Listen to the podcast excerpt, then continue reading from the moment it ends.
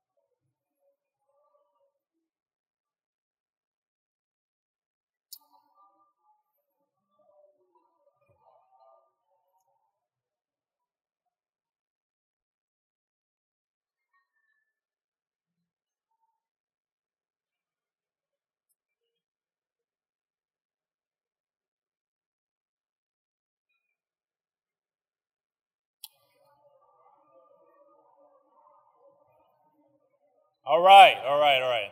Thank you. Man, that's the most sharing I've ever. I, I, no one wants to be called to the front, you know. Uh, no, I'm just kidding. We we have so much to be thankful for.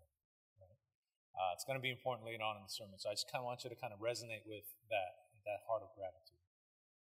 As I begin my sermon, uh, I want to just share with you a truth of Scripture. God has a plan for our lives. When you hear this, how does this make you feel? Uh, maybe that truth encourages you. Maybe it fills you with hope. Maybe it's a truth you've been holding on to in this season of life. It's kind of gotten you through some really tough times. Or maybe you're like the younger Pastor John. Um, when I was a younger Christian, not understanding all the truths. When I would hear that God has a plan for my life, it would actually frustrate me at times. It would confuse me. And the reason why is because my life wasn't working out like I thought, right? And so I would doubt whether, God, do you really have a plan for me? Or can I trust this plan that you I'm not sure if you resonate with that. Well, wherever you are this morning, I want to let you know clearly that it is the truth of Scripture, that God does have a plan for your life. Amen? And not only that, but God has a plan through our lives, which we'll get to. Because our God is almighty, He is sovereign over all things, not just some things, but all things. And sometimes, yes, it is hard to see His plan, but it is a perfect plan that He asks us to trust in and to walk with Him. In our passage this morning, we see that God reveals His plan to Abraham.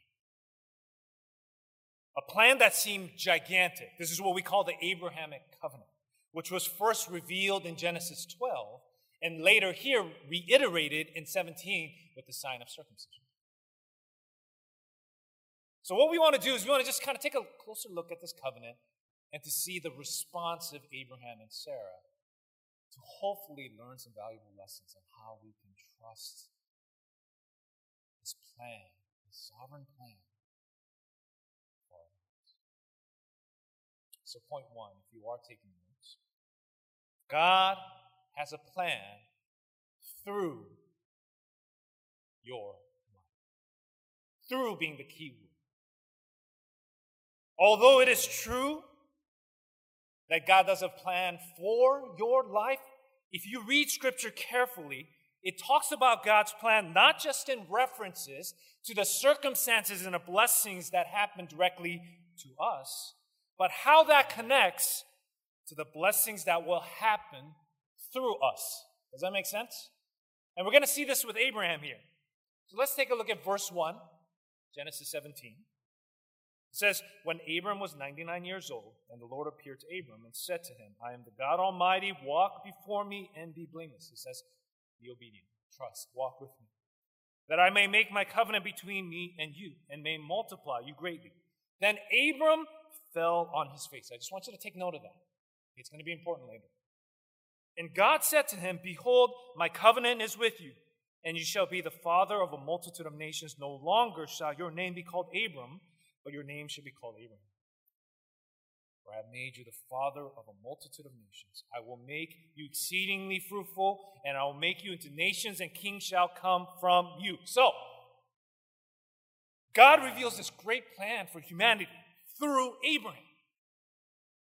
This plan is a promise to the nations, one that impacts all of humanity, nations and kings, and generations after generations. Yes, it impacts Abraham directly because God wants to bless him as the father of many nations, right? Which is awesome. But it's more than for him and his family to just enjoy this blessing and hoard it for themselves. The plan of God is that God wants to bless Abraham, but it is absolutely clear that this is not just for his own benefit, but for God's glory and for the benefit of others. It is through his life that God wants to bless others. That has always been the plan. If you look at Genesis 12, verses 1 and 2, this is the first iteration of the Abrahamic covenant. It says this the Lord speaking to Abram Go from your country and your kindred and your father's house to the land that I will show you, and I will make of you a great nation. I will bless you and make your name great so that you will be a what? Okay, so there's uh, three of you. Tracking along. But this is key. He's blessing Abram. And he could have selfishly thought to himself, oh, that's amazing. I love that. But if you see what God intended to do always was to bless him so that through his life and the blessings that he is afforded, that he will be a blessing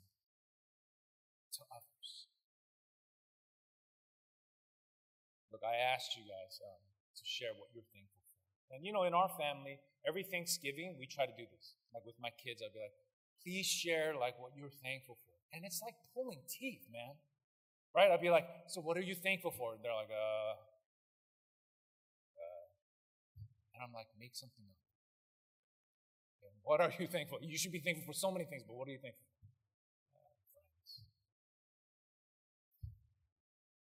My youngest one is like Bakugan. Like that's like his thing. But this is why Thanksgiving is so important. Like, what are you thankful for? I promise I was going to call some people because I was watching. So, Andy, what are you thankful for? You mind just yelling it out? Yeah, health, family. Right? Mila, what are you thankful Family? Okay. It is so important for us to take account of our blessings because all of us in this room, we've been greatly blessed, perhaps way beyond what we deserve.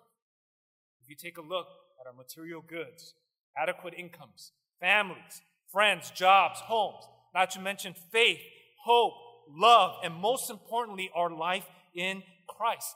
And the question that we have to always ask ourselves is why are we so blessed materially and spiritually? Is it because God's desire is not just that we would enjoy it, although we can? There's nothing wrong, wrong with that. But is it that He wants us to use that as a platform bless others, to take part in God's greater purposes? If we're not careful, we can become Christians that become very selfish with the way we look at our lives and how we interact with God, or even the way we interact with Scripture.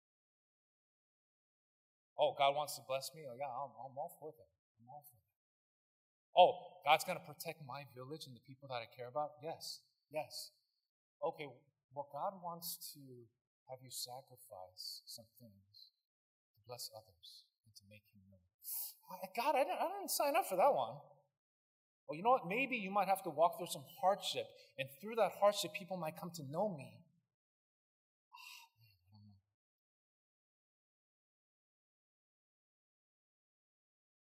It was American missionary Jim Elliot who was martyred for the faith, trying to reach out, to use his blessings share with the people that didn't know about Christ. He shares this quote that's one of my famous, one of the, my favorite quotes. He says, He is no fool who gives what he cannot keep to gain what he cannot lose. What he's saying is all of our possessions, even experiences, as good as they are, we can't take it with us. And so we when we sacrifice those things that we cannot keep for the sake of things that matter for eternity, that that's worth it. That that makes sense biblically in the plan of God. You know, we've had many families here at Crossway that have sacrificed their summer vacation, right? Like they had maybe plans to go to Hawaii, and then they've said, oh, you know what, we're going to push that away. And for this summer, we're going to go on missions to Mississippi. Or you know what, let's not go to Hawaii this year, okay? We're going to go to Japan, where 1% of that country is a believing Christian, where 99% of the people that reside there are headed for eternal damnation, what we want to do as the blessed people of God is not to just hoard it for ourselves and just enjoy it, but to use that as a platform and to go and to share and to join in what, what God is trying to do in the world, to be a blessing. And you know what? Let me tell you.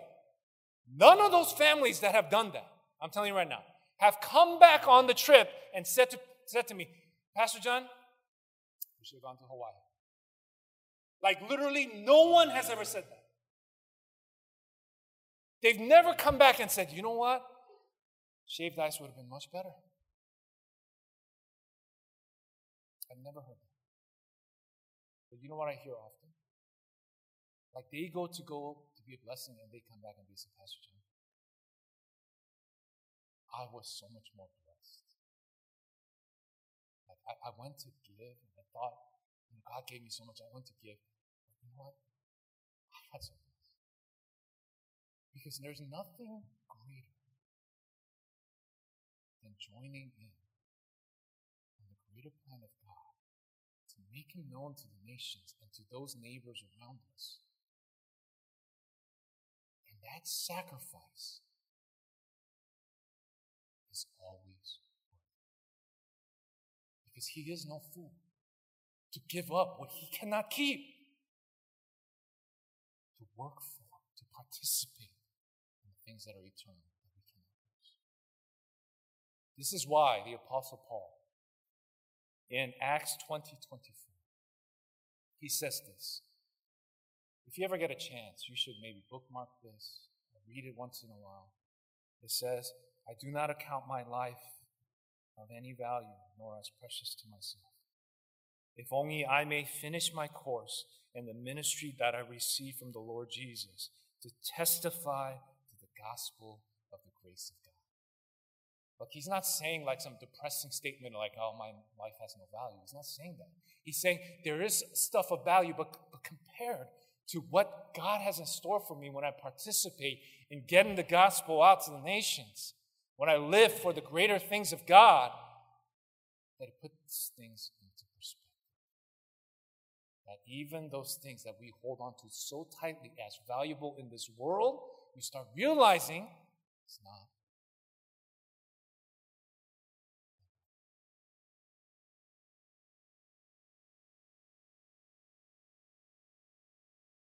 Friends, we are so blessed because when you look at this Abrahamic covenant, it's a love story. It's telling us that God sent his one and only Son, and that plan was initiated in Genesis for you and I because he loves us so dearly. And what an honor to take that message and to share it with those that don't know that message. You know, it's so interesting because when we go to Shiogama, Japan, they'll be like, oh, where did you come from? Because they, get kind of confused by us, right? Because we speak perfect English, but we don't look American, right? So they'll be like, where are you from? And I'm like, well, where are you from, right? Like, what are you trying to get at? Well, you know, like, and I'd be like, well, I'm from America. Like, oh, where? Oh, California. I'm like, oh, like, like where? And I'd be like, Brea. And they've never heard of Brea right? They never heard of Brea. They'll be like, where's that? I'll be like, oh, it's next to Disneyland. And they're like, oh my gosh, Disneyland? And this is literally a lot of the questions I get is this Why did you come here? Stay next to Disneyland. Much better. Why did you come here? Well, because we as a people of God use our blessings. Of course, it's okay to enjoy them. God gives it to us. But is that our final destination? Of course not. Because God wants to, through our life, use our blessings to be a blessing. How can God use you in this season of life? My brothers and sisters in Christ, whomever he has placed near you. It is no accident. Who you live next to, who you sit next to at your workplace, your family members that are still living and with you, it is no accident. Those that God brings into your life, God is doing something. And He's asking us always to share His love. We can't do it perfectly. But as the blessed people of God, God has a plan working through us to impact the world. So hopefully, He would be honored and that our blessings would be shared and that people will be blessed through us. And what if, just what if, church? What if we try to do the creation, we give back, we sleep better at night, we have more joy?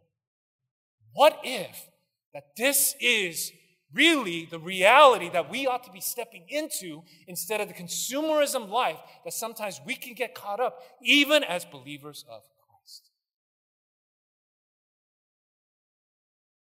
Because there's nothing greater than joining in on God's plan of salvation for the world.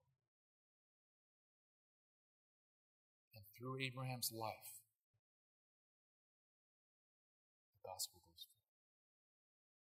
now through our life, through Crossway. May the testimony be that Christ's message, His gospel, His love. So that's point one. Point two the response of laughter. God is not just involved in the big picture things of the world, which is important, but He's intimately involved in every single life. God reveals His greater Abrahamic covenant plan, but then He also reveals a very specific plan for Abraham and Sarah. But I want you to look at the response. So let's take a look here in verse 15 to 17. It says this God said to Abraham, As for Sarai, your wife, should not call her name Sarai, but Sarah shall be her name. I will bless her, and moreover, I will give you a son by her. I will bless her, and she shall become nations, king of peoples shall come from her. Then Abram fell on his face. Do you remember this in the first part? So he falls on his face again and laughs and said to himself, Shall a child be born to a man who is a 100 years old? Shall Sarah, who is 90 years old, bear a child? If you look at Genesis 18:10, we actually see Sarah's response in the same story. The Lord said, I will surely return to you about this time next year. And Sarah, your wife, shall have a son. And Sarah was listening at the tent door behind him. Right? You see the story? So Abraham's in, he hears that he's laughing. Sarah's like outside the door. Oh, hell, what's going on in there? She hears the story. Now, Abraham and Sarah were old, verse 11. Advanced in years. The way of women had ceased to be with Sarah. So Sarah laughed to herself, saying, After I am worn out and my Lord is old, shall I have pleasure?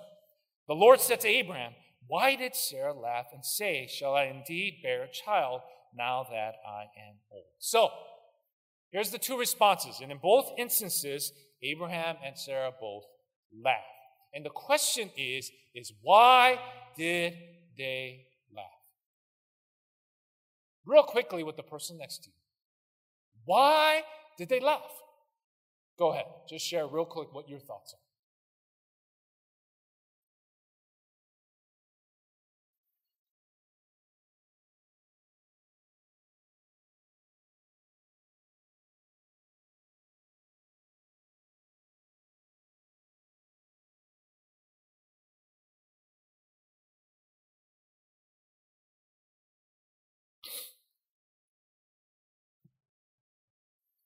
I'm not going to call on anyone, so don't worry.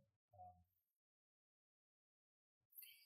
well, did you know that there are many commentaries and studies done on this reason as to why they laughed? And a lot of the old commentaries, they point to the fact that it was a laughter of joy.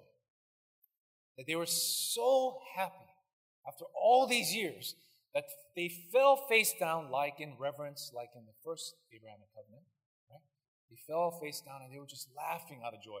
You guys, you guys, you guys like that one? Yeah. Okay, thank you for your participation. Some of the newer commentaries, they point to the fact that actually they think it's a what? A lack of faith. Right? They're like, well, they're kind of like, oh. So it's either like they try to point, a lot of the commentaries and studies, they try to point to the fact of extremes. It's either kind of faith joy or it's a lack of faith kind of this uh, laughter that's of disbelief. Well, if you follow the story, you know for sure that it's not that they had a complete lack of faith. Because right after this encounter, what does Abraham do? He circumcises all the males in Israel, meaning that he believed what God was going to do, so he obeyed. So there was a certain amount of belief in what was shared. So why did he laugh? Well, in my studies, it seems to be that it is not one of extremes, but it's somewhere in between. That he did believe, and he did want to believe, but it was a human response to their circumstances, right? Because one of two things. What do we know? Sarah and Abraham were old, 190 years old, right? I remember this week, someone came up to me and my wife, and they were like, You know, Pastor John, you should have a fourth kid. And I'm not kidding. Like, instinctively, laughter just came out. I was like, Oh, yeah? Okay, all right. And no, yeah, and no, and not. We're not going to have fourth. Right? Yeah. Is it possible? Of course, it's possible. Is it plausible? No, no way, right? Because three is good enough for us. I mean, not that there's a number that's fitting, but for at least for our family. And not only that, I'm just going to tell you right now, I'm 43 years old. I feel like 63 many days. Okay? I, I'm just tired all the time, right? You know, parents will know this. You're tired so often that there's levels of tired, that there's some tired where you're like, I'm not really tired, but I am tired. So when someone asks you, I'm like, oh, I'm good today. But you're tired, but it's a less level of time. I saw this on uh, Instagram, I think, right? We might shooting up that picture. Uh, I was cracking up because uh, I wanted to buy this shirt because it said uh, back and body hurts, and I was like, dude, amen. That's my life.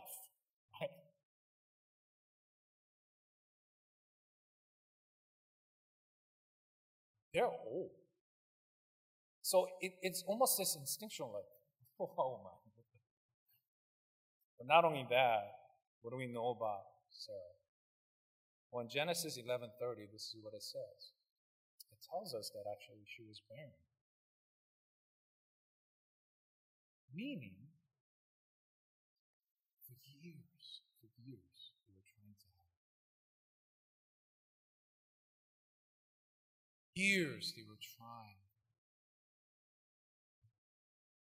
And this was a sensitive spot. I mean, can you imagine? This is probably an area for her that was so painful. A scar, you might say. And God is like, well, you know what? I'm going to do a miracle in that area. But for years, she's been struggling with this. Can you imagine, like, the, the struggle with that? Sometimes we look at biblical characters like robots, but I want you to really, I want you to step into uh, really what she would have felt like. Just to get a glimpse of that, I want to share a little video. It's a testimony from three women that can't have children. Because I want you to step into her shoes and to hear these words from God. So take a look. My thoughts were that um, you meet someone, you get married, and you eventually have children. It kind of seemed like something that I would eventually do because it's what most people eventually do. I wanted kids really badly when I was growing up. Whenever I would get in trouble, I would write it down in my diary like, see, kids, even your mom was like this one day. In 2012, I was diagnosed with endometriosis, which is basically like one of the leading causes of infertility in women. I have hypothyroidism, I have um, Hashimoto's, and I have PCOS as well. So all combined or just really, really high risk factors. The definitive reason was unexplained. Times when I would talk about it, people would either A, change the subject or just be kind of like awkwardly talk to me about it because they felt like it was something that I was really upset about and they didn't want to upset me further. I kind of didn't tell anybody for many, many, many years because it's not something that you tell people, oh, by the way, I have issues. There were a few times where I thought I was pregnant and then I wasn't. It started to feel like I was cursed. It was never my choice, you know, whether or not I would be able to have children easily. I was seeing the face of the unborn child that I would never have. Whether or not you want to have children, receiving that piece of news is really hard and can change your life. I feel like I'm missing out on this club.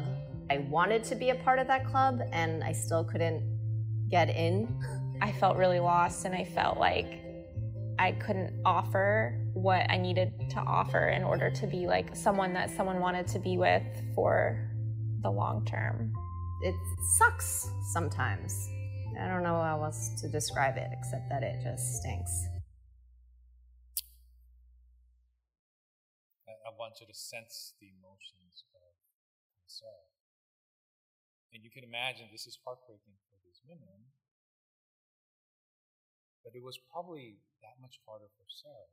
And the reason why I say that is because in the Old Testament culture, not having children was actually literally seen as a curse from God. Because children were like a sign, a source of labor, it was a sign of blessing and success. Did you know in the Old Testament that not being able to have children, it was a grounds for divorce? Now, that's not fair, but that's how it was. And so you can imagine how Sarah felt, and then God comes and says, In this area, I'm going to do it. And for her, she probably was like, God, all things are possible, but really, can I trust you? First off, I just want to remind you that God's plan for our life never negates the fact that we will not go through any sort of pain or difficulty.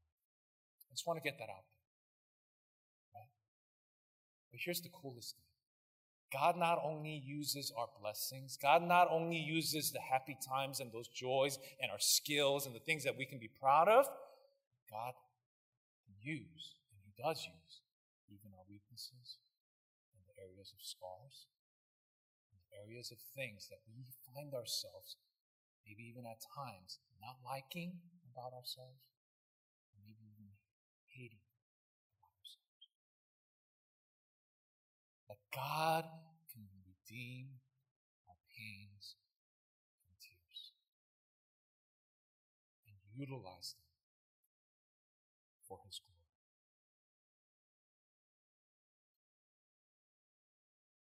But you know what's very interesting here in this narrative? I don't know if you picked it up, but when Abraham hears this great plan of salvation. He has no qualms about believing. He's like, I'm going to do nations and kings and generation after generation. He's like, oh, yeah, I like it. I'm on board. Yes.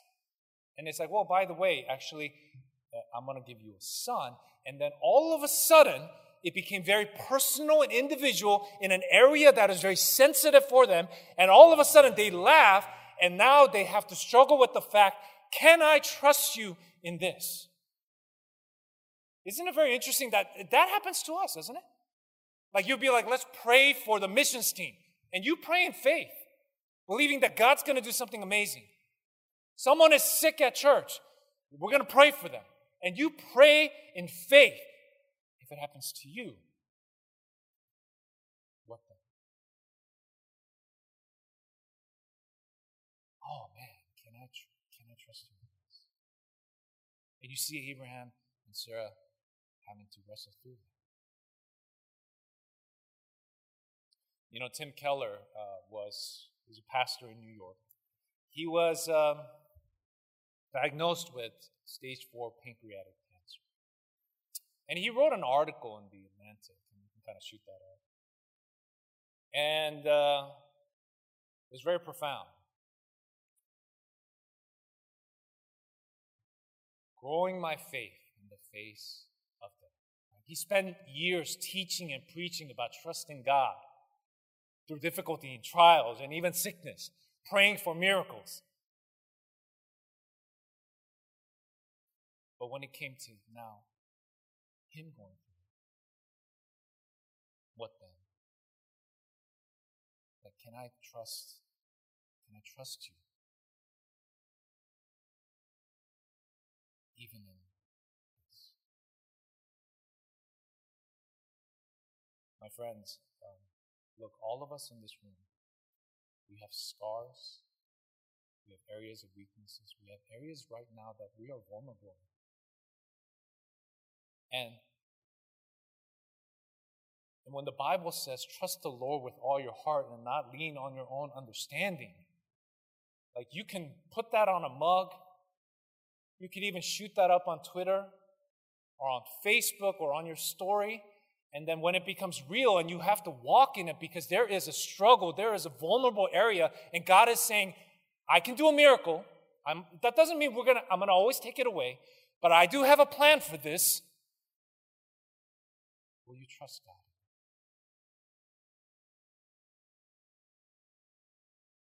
And sometimes the answer is, I don't know.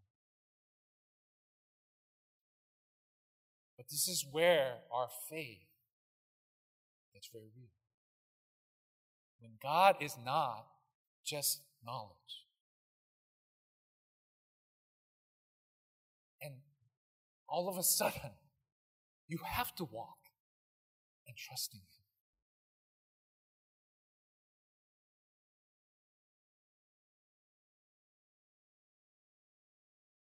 Where is that pain or that scar or that struggle for you this morning?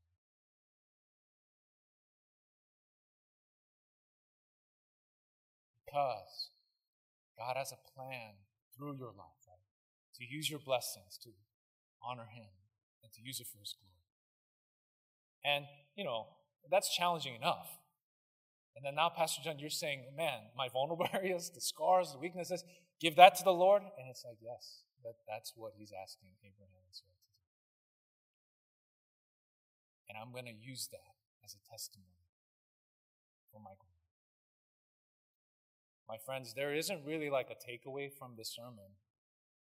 It really is can you trust God to give him your blessings, your material goods, your time and your life, your family, for the sake of his kingdom stuff?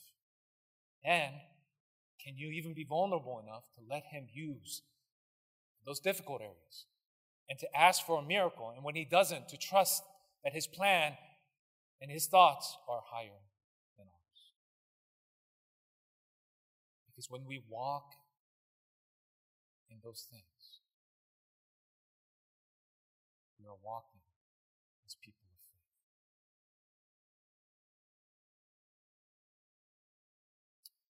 This morning, as we close, we're going to spend time praying because the things that we're talking about here are not easy. They're not even things that are very natural to us. And maybe you've been leaning so much into your own abilities to try to conquer or to face some of these difficult things that you are faced with now. Can we surrender it to the Lord? Because, my brothers and sisters, our God is trustworthy. We can trust Him. Because when you look at the Abrahamic covenant, I just want to end with this generations and generations. He's been faithful, and he brought his son, Jesus Christ, through the lineage of Abraham. He was faithful. We can trust him because he will carry it out for his good because he loves you and I. So, no matter what you're going through, good or bad, let's trust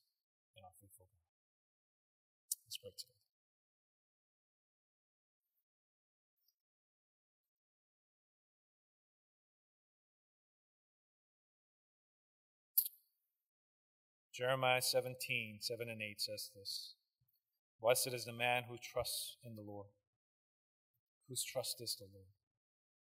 He's like a tree planted by water that sends out its roots by the stream, and does not fear when heat comes, for its leaves remain green, and is not anxious in the year of drought, for it does not cease to bear Father God, we humbly come before you this morning. Uh, we want to be the men and women, your sons and daughters, that learn what it means to trust in you. Not just in the good times, but even in the times of drought, in the times when fear tries to creep in.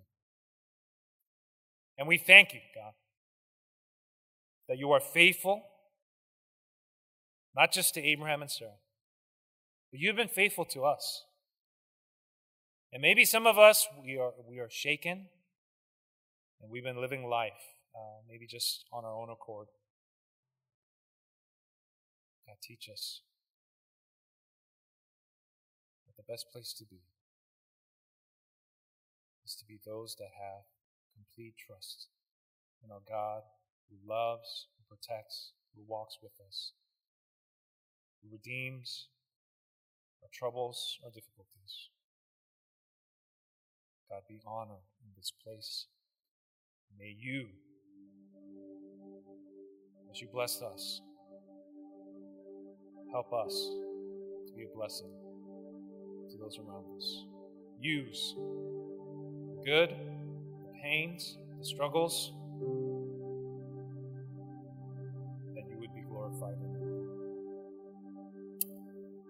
you so much. In your son Jesus' name.